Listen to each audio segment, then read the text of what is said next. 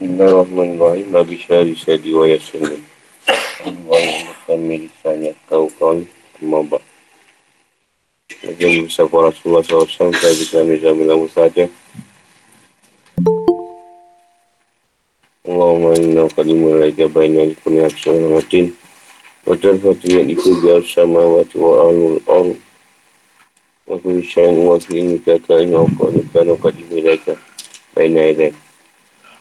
Fi gulamati wa nafasin dengan mawasyahu Allah. Ini masuk surah At-Taubah. Masih lanjut 10 lagi. Madaniyah. Ini Madinah. 129 ayat. Surah ini turun di saat Perang Tabuk. Jatuh ke 9 Hijrah. Namaan surah. Surah ini ada beberapa nama. Bara'ah, At-Taubah, Al-Mukashik, Mukak, Musyak, Mukashik, Kisah. Berarti tidak nyebut. Al-Mubashirah, Al-Musyaridah, Al-Mu'ziyah, Al-Qahiyah, Al-Mu'sirah, Al-Hafirah, Al-Munakilah, Al-Mudamimah. Dan surah Al-Zab. Banyak nama dia. Namakan surah Taubah ni sebab dijelaskan tentang taubat atau pengampunan untuk orang yang beriman. Namakan Al-Mukashkishah dan ia bersihkan seorang dari kemunafikan. Itu untuk orang yang munafik. Dinamakan Al-Mubashirah dan ia mengungkap rahsia-rahsia orang munafik. Menggali dan memunculkannya. Mempermalukan mereka menghinakan dan menghancurkan mereka. Surah ini juga dinamakan dengan Al-Buhuj. Kerana ia membahas atau mengkaji rahsia-rahsia orang munafik. Zaifah Al-Nyaman mengatakan bahawa kalian menamakan surah ini dengan At-Taubah. Padahal ia sebenarnya adalah surah Azab. Demi Allah, tak ada seorang pun yang dilewatkan oleh surah ini sebut disinggung atau ditegur. Surah ini, Ibn Abbas mengatakan, surah ini bongkar dan memalukan orang munafik. Kita memburu dan menyinggung mereka sampai kami khawatir. Dia tidak melewatkan seorang pun. Siapa itu kena ha, kalau dalam, dalam teguran Tuhan tu. Surah Al-Fah turun di saat perang badar. Al-Fah turun masa perang badar. Al-Hash turun di saat perang Bani Nadir. Sebab tidak ditulis ya, basmalah di awal surah. Ada surah yang tidak ada basmalah.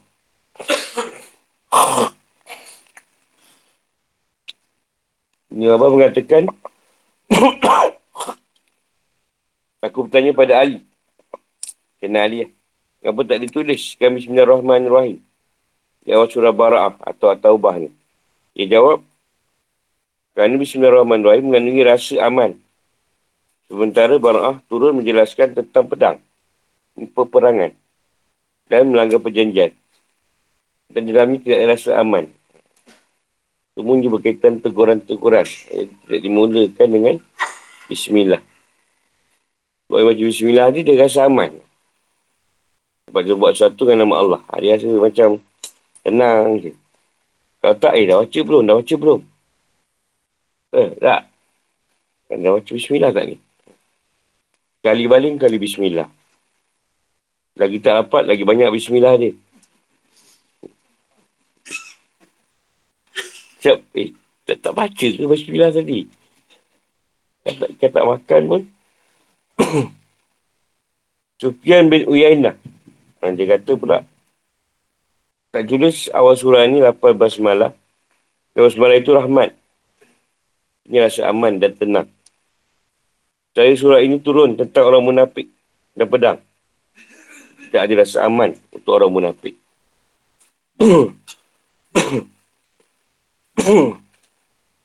Orang munafik ni dia lagi baik daripada orang kafir. Orang kafir dah terang-terang dia memang kafir. Tapi dia duduk dalam agama Islam. Dia masuk ke Islam di dalam. Dengan menukir dari Al-Qushairi, pendapat Kutubi, Dapat yang benar adalah bahawa tidak dituliskan basmalah di awal surah Kerana memang Jibril tidak mewahyukannya untuk surah. Jibril tak bawa. Tak bawa ayat Bismillah tu.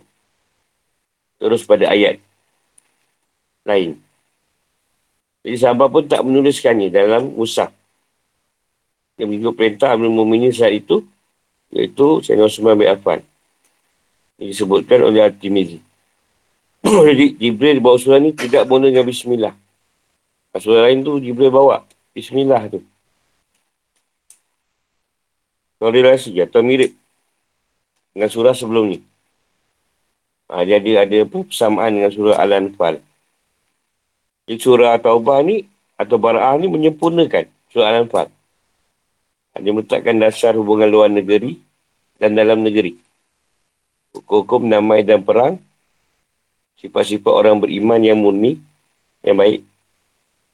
Orang kafir dan orang munafik. Ha, sifat orang kafir dan orang munafik diceritakan. Hukum, pelbagai perjanjian dan kesepakatan dan sebagainya. Hanya saja perbezaan, apa perbezaan dia Al-Anfal dijelaskan tentang menepati janji dan menghormati perjanjian. Jadi surah At-Taubah ni atau Bara'ah ni jelaskan tentang melanggar dan membatalkan perjanjian.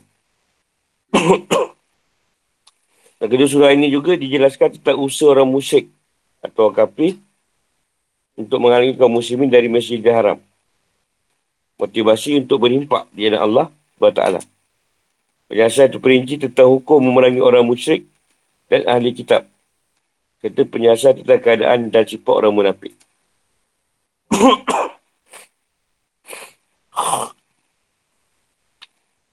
Meskipun ada persamaan tema antara kedua surah ini dan keduanya mengandungi tujuan yang sama yang diturunkan dalam perang. Tapi pendapat yang lebih kuat adalah keduanya merupakan dua surah yang terpisah dan berdiri sendiri. Sebenarnya walaupun sama, dia masing-masing ada tujuan tertentu yang Allah turunkan. Bukti dia, surah Taubah ni banyak nama dia. Yang bezakan dari surah yang lain. Dan dipisahkannya dari surah Al-Anfal ni. Itu ke sunnah surah. Dan ayat yang sudah disepakati oleh seluruh umat Islam. Misal pemisahan peletakan antara surah bara'ah atau taubah dan apa ini dalam musab ni sudah diterima. Itu oleh kaum muslimin sejak masa para sahabat. Kebagi tulis musab dalam kekilafahan Osman.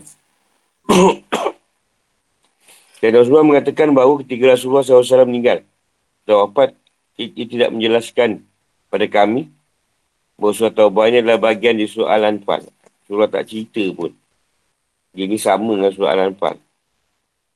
Jadi, kata-kata Osman tadi jadi bukti. Bahawa surah ini disusun dan diatur berdasarkan sabda dan biasan di Rasulullah SAW. Hanya surah Bara'ah saja. Surah Taubah ni yang digandingkan dengan surah Al-Anfal. Ha, itu Rasulullah tak jelaskan kenapa diletakkan bergandingan. Dengan Al-Anfal, surah ini surah Taubah. Sepas tu. Rasulullah dah wafat dulu. Sebelum dijelaskan tentang hal tersebut. Cerita dia lebih kurang sama perbahasan dia. Sebab tu dia gandingkan. Supaya tak jauh.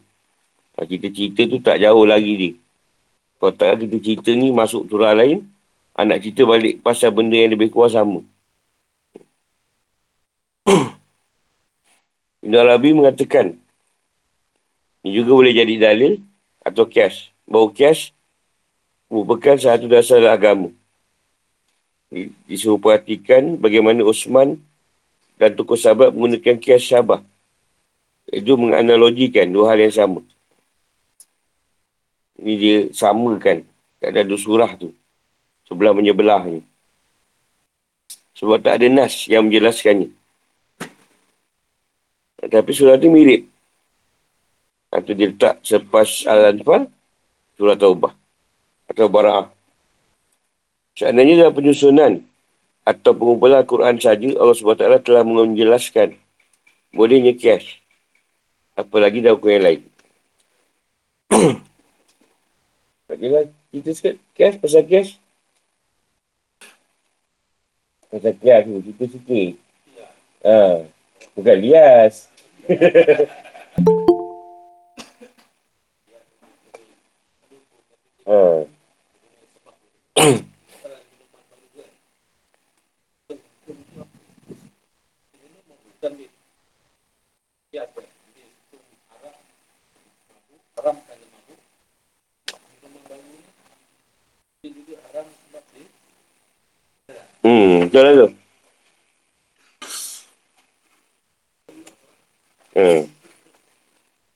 yang tak ada hukum dia. Ha, tapi, dia benda yang sama. Benda, benda yang sama yang ada sebelum ni. Tapi nama dia lain. Minum kok. Eh, sama lah dengan kok. Tapi nama dia uh, Cipanzi. tapi rasa kok. Ha. Yukong ni sama lah macam minum kok. Nama macam nama beruk pula.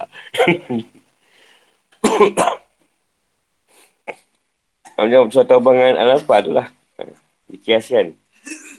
Sama lebih kurang. Cerita lain sikit. Jarah dia turun. Dia turun. Selepas hijrah. Surah yang ke-9 hijrah.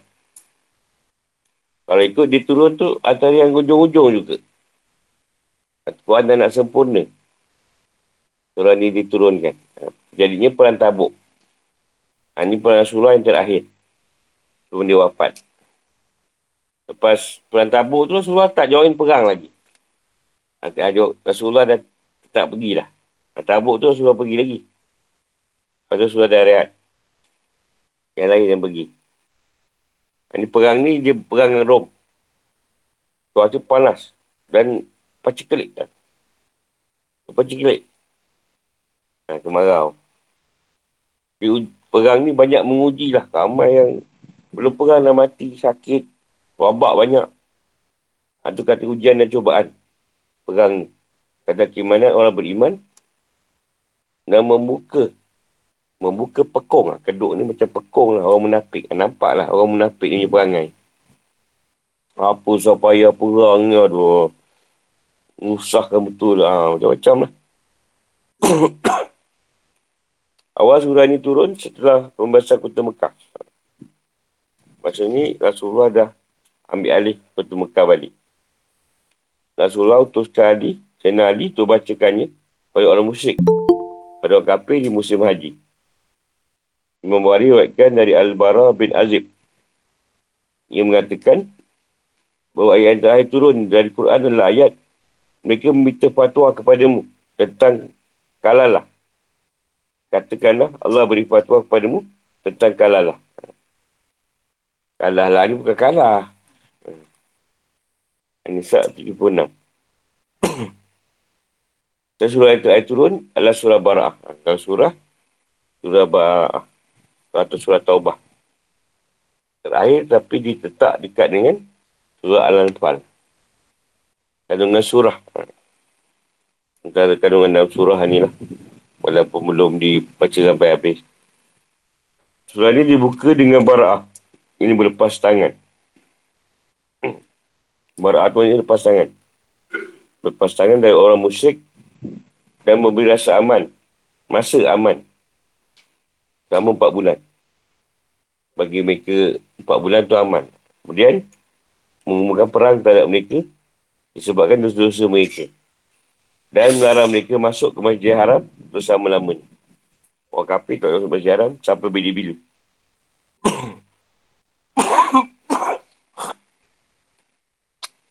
Dia panggil haram. Masjid lah masjid yang haram. Haram bagi orang kafir masuk. Dia memerangi ahli kitab sampai mereka membayar jizyah atau ufti atau masuk Islam. Kalau nak masuk boleh bayar duit. Masa tu lah sekarang tak boleh lah. Atau kau masuk Islam. Ada lagi kitab dah. Zaman tu je ada. Bahagian pertama sampai ayat 41. Nah, surat ini mengandungi dorongan dan seruan untuk kita berjihad jalan Allah dengan hati dan jiwa. Yang bercerita tentang sifat orang menafik. Bagian daripada bagian kedua. Ha, sifat menafik, bahaya bagi orang, orang menafik ni. Bahaya daripada Islam ni. Yang kedua sampai akhir surah. Hadis yang selilah. Dengan cerita yang lain. Itu penjelasan tentang anak badui sebab tak ikut berperang. Tak ikut berjihad. Dan tak terima alasan kalau tak ikut perang bagi orang Madinah dan sekitarnya. Kalangan Arab dalam jihad. Tak ada alasan tak perang. Alasan gaut je apa tak mau. Gaut ke tak gaut ke. Sembelit ke bawah asyik ke kena pergi. Di surah ini diari dengan perbandingan yang jelas. Nak beza orang beriman dengan orang munafik. Jadi ya itu sebagai kisah untuk membongkar ciri-ciri orang munafik itu tadi. Juga Tuhan meletakkan jihad ini sebagai padu kipayah. Dan tetap pengkhususan kelompok orang beriman untuk mendalami agama. Ceritakan tentang orang beriman ni nak mendalami agama tu. Bukan satu perkara yang senang. Anak untuk ilmu tu susah. Apa cakap belajar? Uh, rukun iman percaya kepada Allah. Ha, senang. Kau percaya macam mana? Ha, tu susah. Kau percaya Allah macam mana? Percayalah, percaya, percaya. Percaya. Ha, percayalah pada Allah, adalah. Eh, kau percaya macam mana? Eh, kau ni tak faham eh. Kau percaya dah lah. Ha, dia balik-balik eh. Ilmu tu. Nak mendalami tu susah. Kau percaya macam mana? Cerita lah. Kau yakin dia macam mana? Bagi demikian, konsentrasi surah ini berkisar pada dua perkara. Tamu hukum dan undang-undang dalam merangi orang musyrik dan ahli kitab.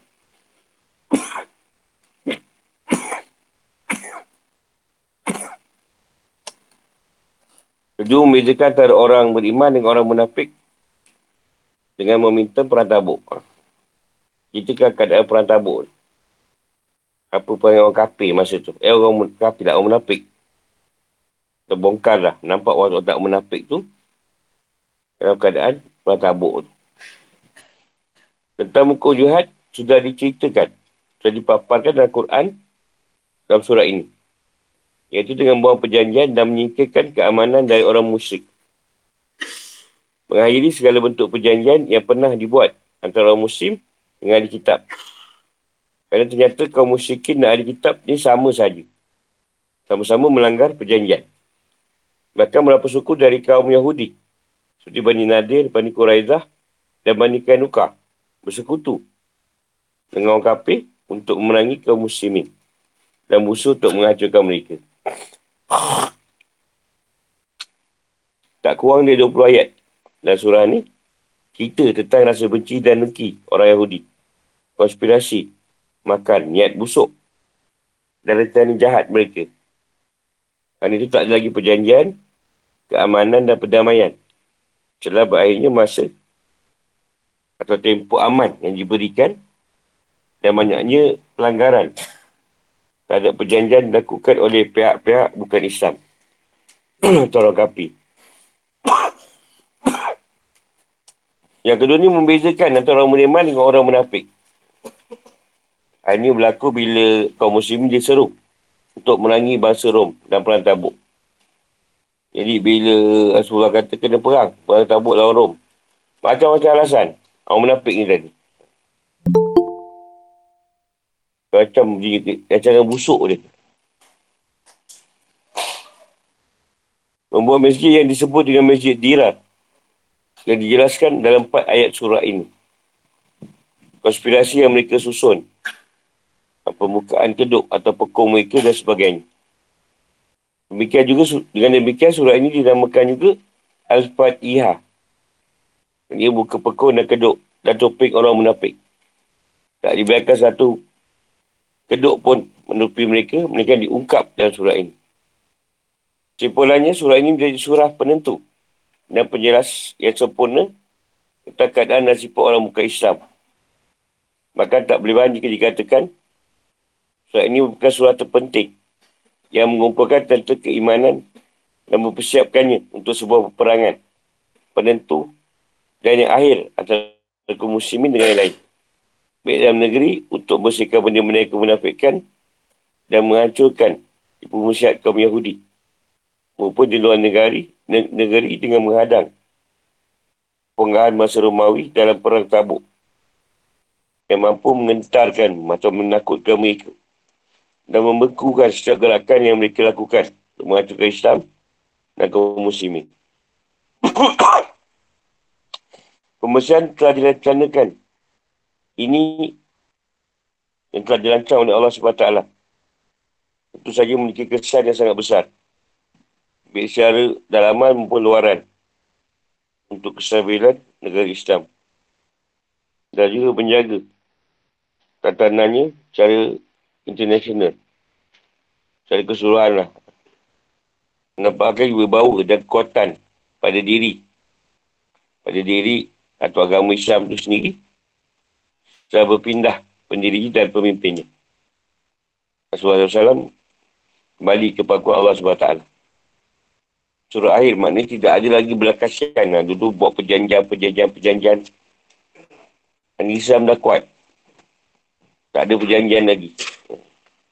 Bagi hancur je masa ni. Surah ni tu pun dah tak ada beri muka lagi.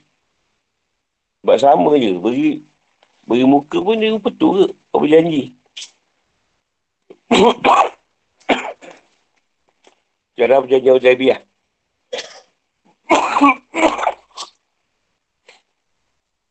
Nabi SAW mengadakan perjanjian Uzaibiyah pada tahun ke-6 Hijrah. Dengan kaum musyrikin untuk mengakhiri peperangan dan berdamai selama 10 tahun. Dengan syarat yang longgar yang dibuat dalam keadaan kuat dan mulia. Dan bukan kerana lemah dan ini. Sebab syarat tu kuat pada itu Quraisy. Tapi Quraisy. Tapi kaum Quraisy pelanggar perjanjian tersebut yang bantu sekutunya. Itu suku Bani Bakar. Dan suku Kuzah. Yang merupakan sekutu Nabi SAW. Dengan senjata dan pasukan. Dan itu Amrul bin Salim Al-Kuzai. Ini tokoh suku Kuzah datang bersama rombongannya menemui Nabi SAW dan minta bantuannya. Nabi SAW sabda, kau pasti dibantu, wahai Amru bin Salim. Celaka aku jika aku tidak membantu Bani Ka'ab ataupun suku Kuzah. Ini menjadi sebab kebaninya keadaan perang antara kaum muslimin dengan suku Quraisy. Rasulullah SAW menyatakan kaum muslimin untuk bersiap berperang. Sejanjian beliau berangkat ke Mekah untuk bebaskannya. Nabi SAW berhasil membebaskan Mekah pada tahun ke-8 Hijrah. Ketika berita pembebasan kota Mekah sampai tinggal suku Hazawan, pemimpin mereka Malik bin Aufan Nasri mengumpulkan pasukan untuk merangi kaum muslimin. Ha, ini terjadilah perang Hunain yang disaksikan oleh Duraid bin Samah di bulan Syawal, betul ke-8. Ini ada perang pada hari raya, bulan raya. Raya tak pernah berperang sebenarnya. Jadi Nabi SAW mengempuh Taib selama 20 hari. 20 hari lebih. Dan beliau memerangi mereka dengan sengit. Dan menyerang mereka dengan tombak dan manjanik. Ketapil. Itu rasa-rasa diisi batu-batu besar. Oh, itu macam apa? Tembaling batu. Jadi bulan Rejab pada tahun ke-9 Hijrah. Nabi SAW berangkat ke Tabuk. Ini perang akhir. Di perangai yang diikutinya. Ha, saat itu turunlah sebagai besar ayat dalam surah Taubah. Setelah kembali di Pulau Tabuk, Rasulullah SAW niat untuk melaksanakan ibadah haji. Namun kemudian beliau ingat, orang musyrik, musyrikin pasti akan datang juga pada musim itu untuk buat haji. Kebiasaan mereka. Ha, masa tu orang kafir, kafir Quraisy ni pun buat haji juga. mereka biasanya akan tawab di Baitullah dan akan telanjang. Nabi tak ingin campur dengan mereka. Dia utuskan Abu Bakar sebagai pimpinan rombongan dan kafilah haji tahun itu. Untuk mengajarkan pada manusia cara, kata cara ibadah haji. Dan sekaligus menyampaikan pada kaum musyrikin bahawa mereka tak boleh lagi buat haji pada tahun berikutnya. Itu last. Pani tak boleh lagi. Ronok atau pelanjang kat situ. Dan juga membacakan pada manusia firman Allah wara'atun minallahi wa rasuli. Dia bahkan sudah berangkat Rasulullah SAW mengutus Ali bin Abi Talib di belakangnya. Sampai ke wahyu dari Rasulullah SAW. Kerana Ali adalah bagian dari keluarga Rasulullah SAW. Rasulullah pesan padanya, buatlah pesan dari awal surah Bara'ah ini dan sampai kepada manusia banyak ketika mereka berkumpul.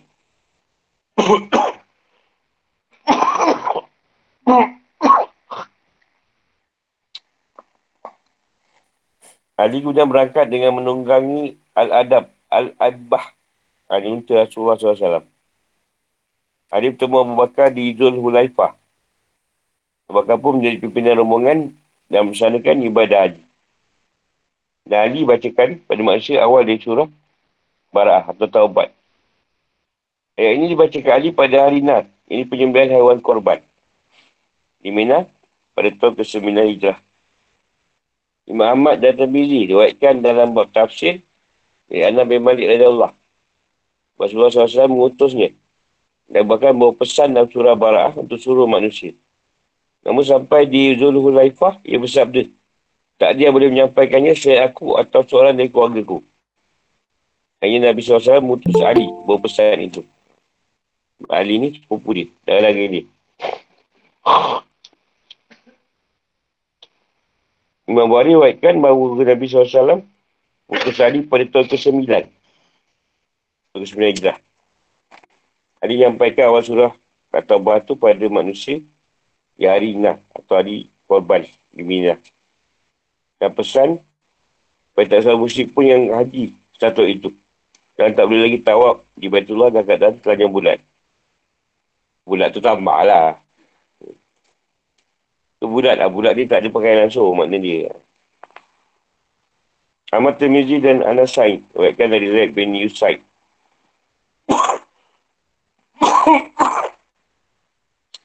Seorang lelaki dari suku Hamdan. Dia mengatakan bahawa kami bertanya pada Ali. Apa pesan yang kau bawa dari Rasulullah? Maksudnya, di hari ketiga Rasulullah SAW mengutusnya bersama Abu Bakar. Dari ibadah haji tersebut, Ali jawab, aku diutus oleh Rasulullah SAW untuk menyampaikan empat hal. Iaitu takkan masuk surga, tuan jiwa yang beriman, tak boleh tawab di Kaabah, seorang yang telanjang, atau siapa yang memiliki perjanjian dengan Nabi SAW, maka perjanjian itu sampai batas waktu yang telah disepakati. Dan tidak boleh seorang musyrik, seorang musyrik atau kafir untuk haji selepas tahun ini. Apa perkara yang dibawa. Itu surah At-Taubah ni.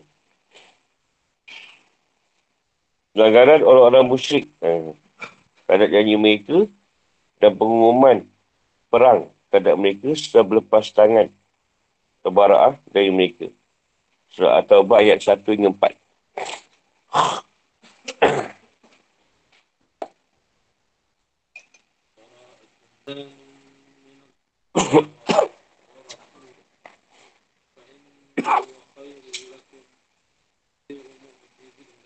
Inilah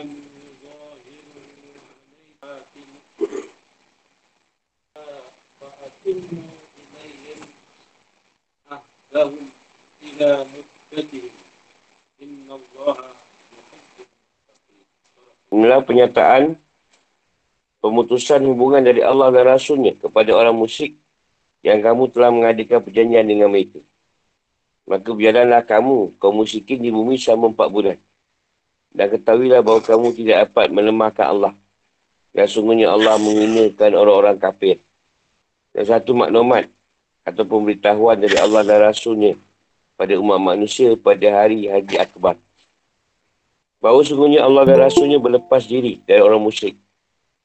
Kemudian jika kamu, kaum musyrikin bertaubat, maka itu lebih baik bagimu. Dan jika kamu berpaling, maka tahuilah bahawa kamu tidak dapat melemahkan Allah. Dan berilah kabar gembira kepada orang-orang kafir bahawa mereka akan mendapat azab yang pedih. Kecuali orang musyrik yang telah mengadakan perjanjian dengan kamu. Dan mereka sedikit pun tidak mengurangi yang isi perjanjian dan tidak pula mereka membantu seorang pun yang memusuhi kamu. Maka tak ada mereka itu penuhilah janjinya sampai batas waktunya. Sungguh Allah menyukai orang-orang yang bertakwa. Bara'ah lepas dari Allah dan Rasulnya lepas tangan. Baik aminat ahdi awil marad kepada janji atau dari penyakit. Kalimat lain misalnya, bari umin minzam lepas jauh dan meninggalkan sebuah dosa. Bari aminadi minat dan lepas atau bebas dari hutang. Ahatum. Kata muahadah. Artinya kata perjanjian antara dua pihak dengan syarat-syarat yang disepakati bersama. Lalu perjanjian ini diikat dengan cara masing-masing. Pihak meletakkan tangan kanan di atas tangan kanan pihak lain. Sehingga ini disebut sebagai aiman. Atau firman ni. Innahum la aiman lahum. Punya mereka tidak punya kata janji. Yang dimaksud ni orang-orang yang melakukan perjanjian di sini adalah orang yang telah buat perjanjian yang bersifat mutlak tanpa batas waktu tertentu. Ada buat perjanjian tak ada batas. Atau orang yang memiliki ikatan perjanjian ada masa dia. 4 bulan. Akan disempurnakan 4 bulan perjanjian tu. Mungkin juga orang yang memiliki ikatan perjanjian di atas masa 4 bulan. Tapi ia melanggar perjanjian itu. Adapun yang memiliki perjanjian yang jelas, tempohnya dengan kaum muslimin. Batalnya pun telah disepakati. Berdasarkan firman Allah SWT. Fa'atimu ilaihim adahum illa muddakim. Itu berdasarkan hadis. Siapa antara antaranya dengan Rasulullah SAW ada perjanjian, maka perjanjiannya sampai tempoh yang telah disepakati. Lepas tidak ada lagi. Terkasih mengatakan bahawa ini penafsiran dan pendapat yang paling baik dan kuat. Hadis tadi lah. Fasihu fil ard. Maka berjalanlah dengan aman. Wahai orang musyrik di muka bumi. Sama masa empat bulan itu. Maksud ayat ini ialah diberikan kebebasan untuk berpindah dan rasa aman dalam masa tersebut dan tak boleh adanya peperangan. Masa tersebut bermula pada bulan syawal. Dalil dia, kata Imam Zuhri, buat surah Bara'ah turun di bulan syawal. Namun setelah masa itu, tak ada lagi jaminan keamanan bagi kalian. Kata, Asyiyahah atau Asyai dah berpindah-pindah di muka bumi secara bebas dan mereka. Gairu mu'jizillah tidak akan membuat Allah lemah. Macam kalian tak boleh lepas dan lulus di azabnya dengan cara lari atau berlindung dalam benteng. Menyebut mana pun kau akan kena. Wa anallah mujzil kafirin. Allah menghinakan orang kafir. Di dunia dengan diperangi dan dibunuh. Seperti di akhirat dengan api neraka. Kata Al-Iz. Artinya adalah kehinaan dan pemukaran. Keduk yang menyembunyikan aib dan cacat. Mu'azan. Pemberitahuan. Yaumal Hajju Akbar. Hari Haji Besar yang merupakan hari Haji Besar. Iaitu hari Nah, potongan uang korban.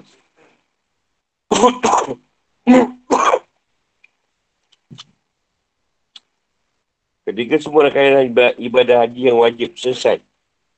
Dan saat itu para haji berkumpul untuk menyempurnakan bagian terakhir dari ibadah haji mereka. Dikatakan besar kerana orang-orang menyebut umrah sebagai haji kecil. Umrah tu haji kecil. Kalau pergi haji tu, haji besar. Maksudnya haji, haji sedar ni tak ada lagi. Haji sudah ada. Dan Allah. Allah berlepas diri dari perjanjian-perjanjian orang musyrik. Wa rasulih. Dan rasulnya berlepas diri juga. Fa'in tuktum. Jika kamu bertabat dari kekafiran. Wa'in tawal laitum. Dan jika kamu berpaling dari seruan keimanan. Wa basyir, beri kabar lah. Berilah, beritahulah. Bi azab bin alim. Azab yang pedih dan sangat menyakitkan. Yang itu terbunuh. dan tertawan di dunia serta neraka di akhirat. Summala, summalam yan kusukum syai'ah. Kemudian mereka tidak mengurangi sedikit persyarat-syarat perjanjian yang telah mereka buat denganmu. Dan mereka tidak membunuh atau menyakiti siapa pun. Walam yuzahiru. Dan mereka tidak membantu atau bersekongkol. alai, alaikum ahada. Siapa pun untuk melawanmu dia kalangan kafir. Fa'at timu, fa'at timu ilaihim. Ahdahum illa muddatihim. Sempurna, maka sempurnakanlah. Janji mereka sampai masa waktunya. Maksudnya sampai berakhir tempoh yang terdapat dalam perjanjian yang kamu buat dengan mereka. Inna Allah yuhibbul mutakin. Ini Allah bercaya orang-orang yang bertakwa dengan menyempurnakan janji.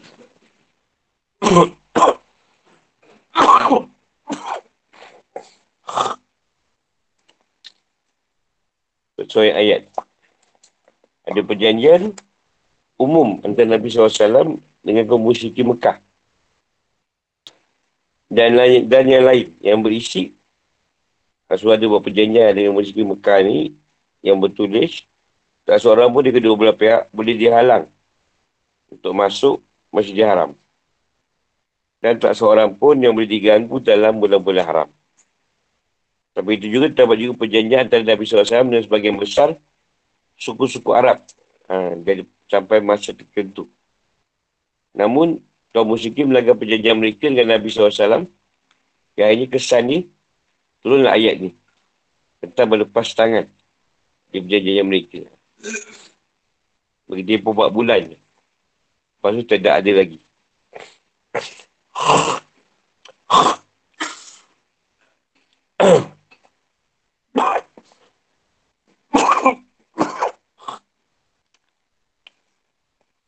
Ayat ni, yang pertama ni ceritakan ni. Turun berkenaan dengan penduduk Mekah. Bukan sebut ni kesebenarnya hijrah. Rasulullah buat perjanjian damai. Dan perjanjian Hudabiah, atau kenam hijrah. Tapi perjanjian tu dia langgar. Yang tak langgar dua je. Dua puak, Bani Damrah dengan Bani Kinanah. Yang lain semua langgar. Ha, tu yang Allah perintahkan. Allah perintahkan kaum, kaum muslimin untuk berlepas tangan atau berlepas diri dari perjanjian yang dibuat bersama orang kafir. Dan disuruh beri tempoh waktu 4 bulan. 4 bulan, tak ada lagi perjanjian. Semuanya akan berakhir. Jadi semuanya akan diperangi oleh orang muslim. Ini masuk ke perjanjian tu yang bersifat mutlak. Mutlak ni dia tak ada tempoh. Seolah-olah sampai bila-bila. Jadi mana yang ada perjanjian Rasulullah, dia sebelum 4 bulan, ha, digenapkan 4 bulan. Yang lebih dari 4 bulan, batalnya adalah yang telah disepakati tu. Ikutlah, yang lebih tu diikut. Yang sebelum 4 bulan, genapkan 4 bulan. Ini firman Allah SWT. Fa'atimu ilaihim. Adahum illa, ma, illa maddatihim. Ini pendapat paling kuat yang dipilih oleh Tabari. Nukasir dan yang lain. Kami mengatakan bahawa tempoh 4 bulan itu hanya untuk pihak yang tempoh perjanjian Nabi SAW bahawa 4 bulan. Dari pihak yang masa perjanjian lebih dari 4 bulan, itu diperintahkan Allah SWT disempurnakan tempoh perjanjiannya. Nabi firman, Fatimu ilahim, adahum illa maddatim. Nabi SAW perintahkan Abu Bakar untuk memimpin dan mengahaji tahun ke-9. Hijrah. Ia berangkat turun surah Bara'ah atau Taubah ini berkenaan dengan pembatalan perjanjian orang musyrik. Dan Rasulullah utuskan Ali, Nabi SAW untuk Ali untuk menyampaikan tersebut pada manusia di hari haji besar. Kalau sekarang ni macam hari Arafah tu lah. Sampai aku baca khutbah. Nabi SAW bersabda saat itu, tak ada yang boleh menyampaikannya kecuali seorang yang menjadi bagian dari keluarga. Jadi keluarga Rasulullah tengok Ali ada, Ali lah kena wakil Rasulullah sampai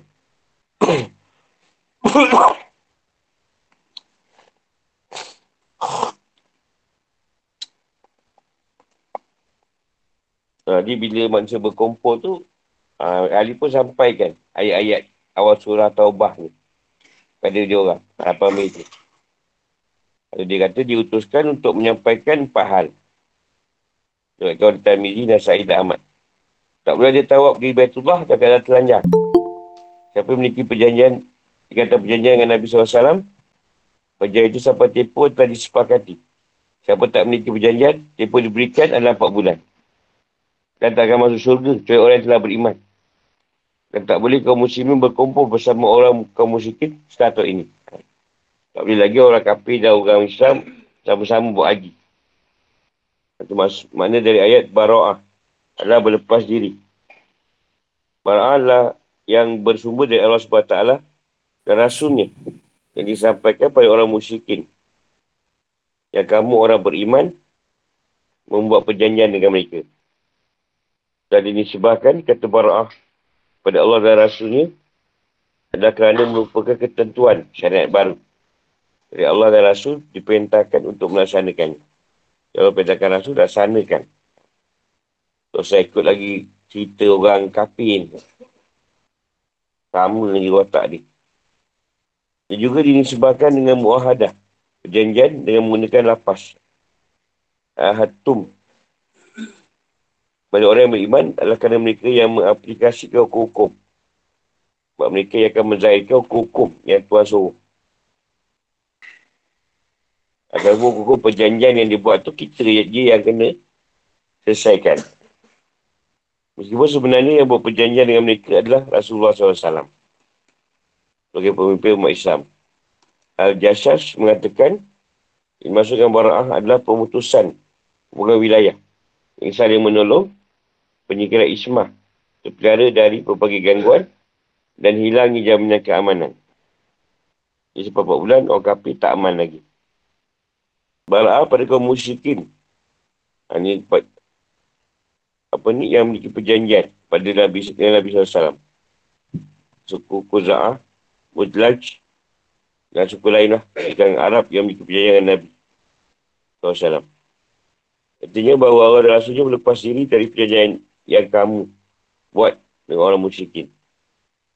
Perjanjian itu tidak ada lagi selepas 4 bulan. Kecuali pada kaum Bani Damrah, Bani Kinanah. Kerana itu selalu melanggar perjanjian. Dan sepatutnya perjanjian tersebut dicampakkan ke muka orang yang melanggar perjanjian tersebut. Setelah itu mereka dipersilakan untuk berjalan di muka bumi dan keadaan aman ke mana pun mereka suka. Selama empat bulan tanpa diganggu. Empat bulan gila mana? Empat bulan asyik engkau. Fasihu. Ini boleh kata kabar. Juga pada orang ketiga. Menjadi kitab kata ditujukan pada orang kedua. Maksudnya, katakanlah pada mereka, berjalanlah di muka bumi dengan aman, tak perlu takut diganggu oleh kaum muslimin. Ialah juga bahawa bara'ah yang dimasukkan adalah pengabaian perjanjian tersebut. Setelah berlalunya tempoh 4 bulan dan perjanjian telah dibuat dengan beberapa pihak tetap berlaku sampai masa yang disepakati. Jadi 4 bulan tu nak suruh dia orang berfikir nak masuk Islam atau nak pilih untuk perang dengan orang, Muslim. Dia beri kesempatan kat mereka. Kalau nak berperang, bersiap-siap lah. Kalau nak jadi musuh muslimin lagi, ha, siaplah jadi dia orang. Kalau tak nak, masuk Islam. Ini bukan puncak toleransi atau tolak ansur keadaan Islam. Eh, toleransi peringatan sangat mulia. Kalau kaum muslimin tidak ditutup, Nyerah secara tiba-tiba dan dalam keadaan musuh yang lengah atau lalai. Jadi tak ada dia kan orang muslim ambil kesempatan. Sebab dah diberitahu daripada awal. Waktu 4 bulan ni menurut pendapat Imam Suyuti. 6 bulan syawal, Zulkaidah, Zulhijjah dan Muharram. 4 bulan ni itulah tempoh ni. Wad Zuri yang menyebutkan surah Barah ini turun di bulan syawal. Nama lain, Zaman Syari, Razi, Kutubi, Ibn Qasir. Dia katakan 4 bulan tu lah bulan-bulan yang haram. Sebut dah firman Allah SWT lah. Wa izan salah. Salah. Las hurul hurum. Tak ada apa tu dah habis. Hari itu adalah untuk berjaga menjaga keagungan bulan haram dari peperangan dan pertumpahan darah. Bulan haram yang dimasukkan ada 20 hari dari bulan Zuhijjah, Muharram, Safar, Rabiul Awal dan 10 hari dari bulan Rabiul Akhir. Ini pendapat yang paling benar menurut penulis. Kerana Imam Ali atau Sayyidina Ali membacakan awal surah Bara'ah itu pada manusia pada hari Nar atau hari korban di Minah. Yang dimaksudkan bulan haram itu bukan bulan-bulan haram yang biasa dikenal. Zulkaidah, Zulhijjah, Muharram dan Rajab. Mana hanya pendapat Ibn Jarir dengan menukir Ibn Abbas. Dan pendapat ini tidak sejalan dengan runtutan ayat Quran dan sekaligus bertentangan dengan kesepakatan ulama. Kerana keagungan dan kesucian bulan-bulan ini sudah dinas atau dihapuskan. Sebenarnya pendapat ini berarti hormat, kesucian dan karaman berperang pada bulan tersebut tetap ada. Jadi empat bulan yang, yang, yang dimasukkan tu tadi yang tadi tu lah. Ha, empat bulan betul turun. Jadi, tukar ni, eh, ni mahal ini tugaskan pada Ali untuk yang bagi surah Taubah ini pada manusia Ha, kerana ada mengandungi pembatalan perjanjian yang pernah dibuat Nabi SAW. Dan tanda tabi orang Arab ada sebuah perjanjian tak boleh dibatalkan. Jadi orang-orang yang buatnya atau salah seorang dari keluarganya. Jadi Nabi ingin menghindari ucapan sini dari kalangan Arab yang satu yang kuat. Ha, dia memutus sepupu dia sendiri. Untuk keluarga, sebab salah seorang dari keluarga dia. Untuk batalkan perjanjian agar tak ada lagi yang bicara yang negatif setelah itu. Orang Arab ni kalau nak betul perjanjian, kena ahli keluarga kita juga. Kita atau ahli keluarga kita. Orang luar dia tak nak terima. Nanti dia mengata. Dia Nabi Sulaiman Ali tu. Ayat tu juga, pemutusan perjanjian antara kita dengan orang musyrik dalam dua keadaan. Pertama, perjanjian yang pernah dibuat telah berakhir. Maka kita beritahu mereka akan dilancarkan peperangan. Kadang kedua, ketika mereka melanggar perjanjian yang pernah dibuat atau khawatir mereka akan melanggarnya. Tadi di saat itu, kita lemparkan buang perjanjian itu kepada mereka. Ini Allah SWT berfirman, Maklamu, maklamu anakum. Wa mu'jizilah. Kalau begitu, kamu takkan boleh lepas ke Allah. Bicara lari atau bersembunyi dalam benteng yang kukuh. Jika kamu masih berada dalam kemusyrikan dan memusuhi kaum muslimin. Meskipun Allah ber, barangkali beri tempo-tempo. Tapi dia pasti akan meninggalkan kamu di dunia. Dengan cara kamu akan diperangi dan terbunuh. Setiap akhirat dengan azab api neraka. Allah berfirman tentang kaum musyrikin Mekah dan orang yang seperti mereka. Orang-orang yang sebelum mereka telah mendustakan rasul-rasul. Maka datanglah kepada mereka azab dari arah yang tidak mereka sangka.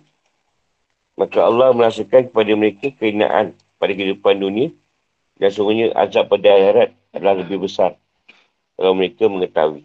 Az-Zumar 25 hingga 26. Ini setelah Allah Ta'ala mengumumkan barahannya dari orang-orang musyrikin dan dia perintahkan untuk mengumumkan barang ini pada seluruh manusia. Dari firman wa azanun min Allah wa rasuli. Dia perjanjian-perjanjian dengan orang musyrik pada hari Haji Akbar. Iaitu hari Nar atau hari korban. Ketika seluruh kewajipan ibadah haji telah berakhir. hari tersebut merupakan hari yang sangat mulia. Ketika seluruh jemaah haji berkumpul di Mina untuk menyelesaikan ibadah haji mereka. Yang macam melontar lah kira. Jika ada pengulangan antara dua bara'ah yang disebutkan dalam ayat ini. Kerana ayat pertama khusus untuk orang yang pernah buat perjanjian dengan Nabi dan untuk orang yang melanggar perjanjian di antara mereka. Dan sekian kedua itu adalah umum untuk setiap manusia. Baik yang ada buat perjanjian janji, janji ataupun tak. Yang melanggar perjanjian di antara mereka maupun yang tidak. Sama dengan yang ada perjanjian, kedua umum. Dengan semua umat seluruh manusia. Dinamakan Haji Akbar. Ini haji besar. Kerana saat itu Abu Bakar melaksanakan haji. Dan saat itu pula perjanjian-perjanjian dibatalkan. Setelah itu menurut pendapat Ibn Abbas. Dan sebuah riwayat darinya. Ibn Mas'ud, Ibn Abu Abi Awfa dan Mughirah bin Shubah. Yang juga merupakan mazhab Malik. Maliki. Hari Haji Akbar itulah hari Nas. hari korban. Pada hari itu, suruh kewajipan haji dilakukan. Seperti hukum di Arafah di malamnya, melempar jamrah, menyembelih haiwan korban, bercukur dan tawaf di pagi harinya. Ha, semua pada dibuat pada hari itu. Itu untuk pendapat Omar, Osman, Ibn Abbas, dari wet lain darinya, Tawus, Mujahid, Mazhab Abu Hanifah, Nafi dan Syafi'i. Yang dimaksud dengan hari Haji Akbar itu adalah hari Arafah. Misalkan hadis mahkamah. Nabi SAW bersabda. Hari Haji Akbar adalah hari Arafah. Arafah tu lah hari Akbar. Diwayatkan dari Atta dan Mujahid. Maksud Haji Akbar itu adalah haji yang antara kali ini adalah wukuf di Arafah. Dan Haji Asghar, haji kecil adalah umrah. Jadi umrah disebut juga dengan haji kecil. Umrah tak ada wukuf. Tak ada hari Arafah dengan melontau. Yang menyampaikan perjanji, pembatalan perjanjian adalah Ali. Walaupun pemimpin haji pada tangan Abu Bakar. Dah ceritakan tadi lah sebab apa. Buhari dan Muslim berkata dari Abu Hurairah. Mengatakan bahawa aku termasuk salah seorang yang diutus oleh Abu Bakar pada hari itu untuk mengumumkan di Mina.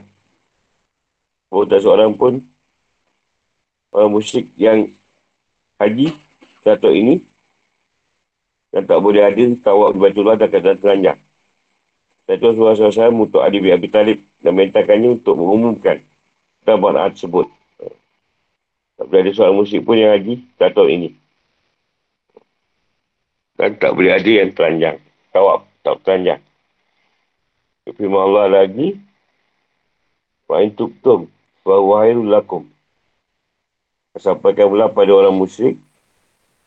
Jika bertaubat daripada kemusyrikan, maka itu lebih baik bagimu. Artinya lebih berguna untukmu di dunia akhirat.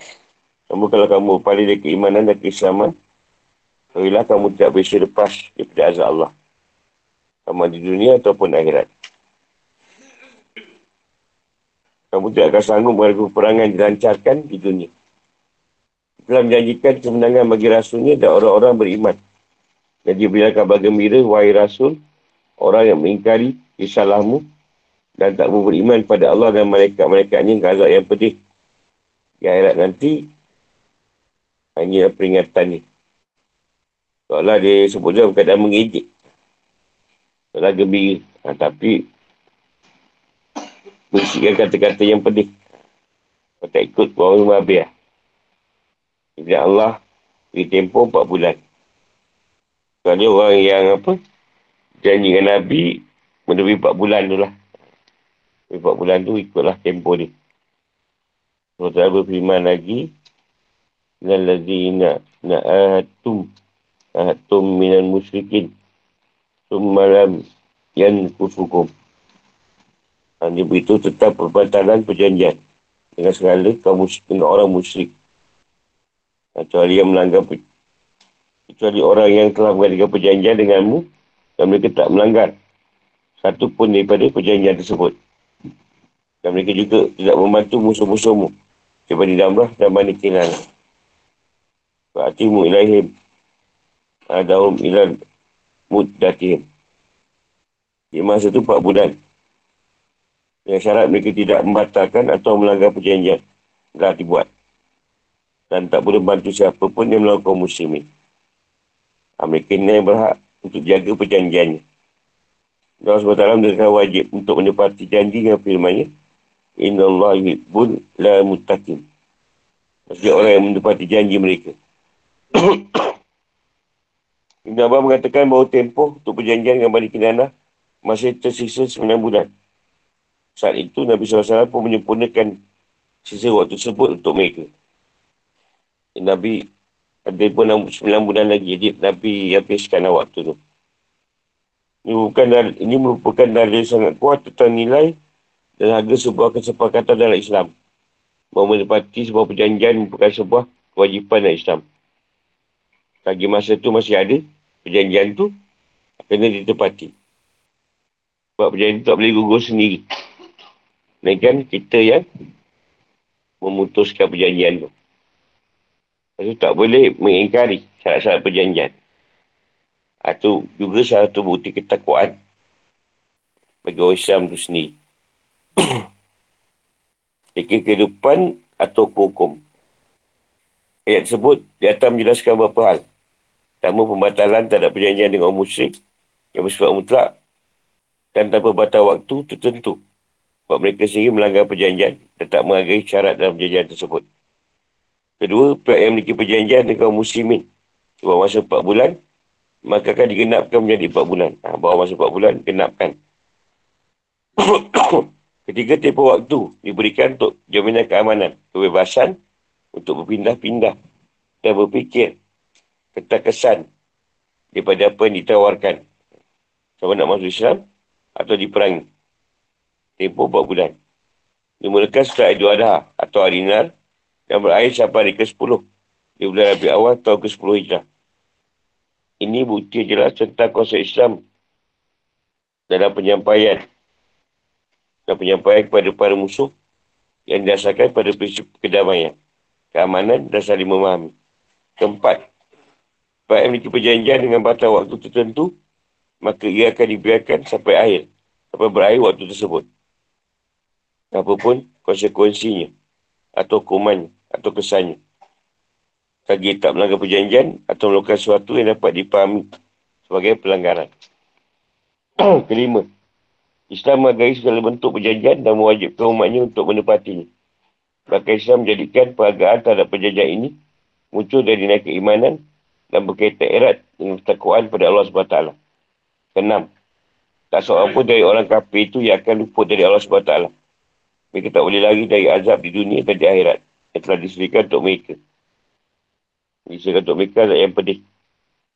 Supaya orang tak fikir bahawa ia boleh lari daripada azab Allah. Maka azab akhirat nantinya lebih berat dan dahsyat. Setuju. Dakwah surah ini dengan bara'ah kata buah semalah menimbulkan rasa takut dan gentar yang lebih dalam jiwa. 8. Tak ada silah putus asa dalam syariat Al-Quran. Allah SWT telah buka pintu taubat dan harapan di depan orang kafir ini. Namun di saat yang sama, dia juga mengancam mereka dengan azab yang pedih jika mereka berpaling dari Islam.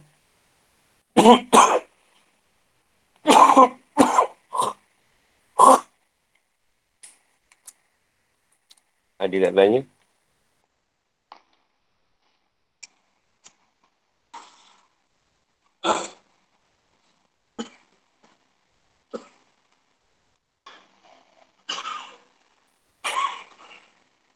Sebab tu dalam surah ni lah diceritakan. Ataupun mengambil surah yang sebelum ni. Bila kita tidak ada kuasa dalam buat agama, janganlah ada perlawanan yang yang banyak sangat. Sebab jadi bahaya pada agama tu. Dan Nabi asal ikut je kan.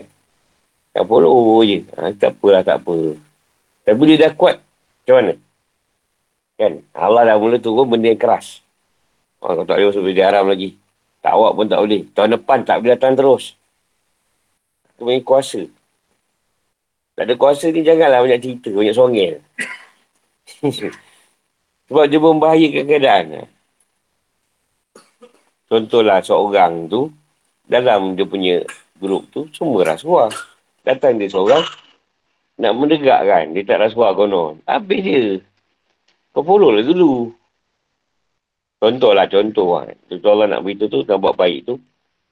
Bukanlah tu, dia tu jadi baik. Eh, pelan-pelan. Dan kau tempat kerja semua orang dunia. Kau layan je lah. Kau pula kan nak diustaz kat situ. Cepat sangat kena hukum.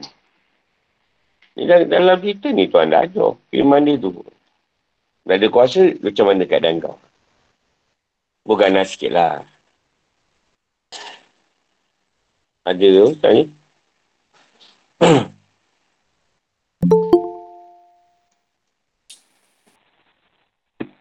Kata apa?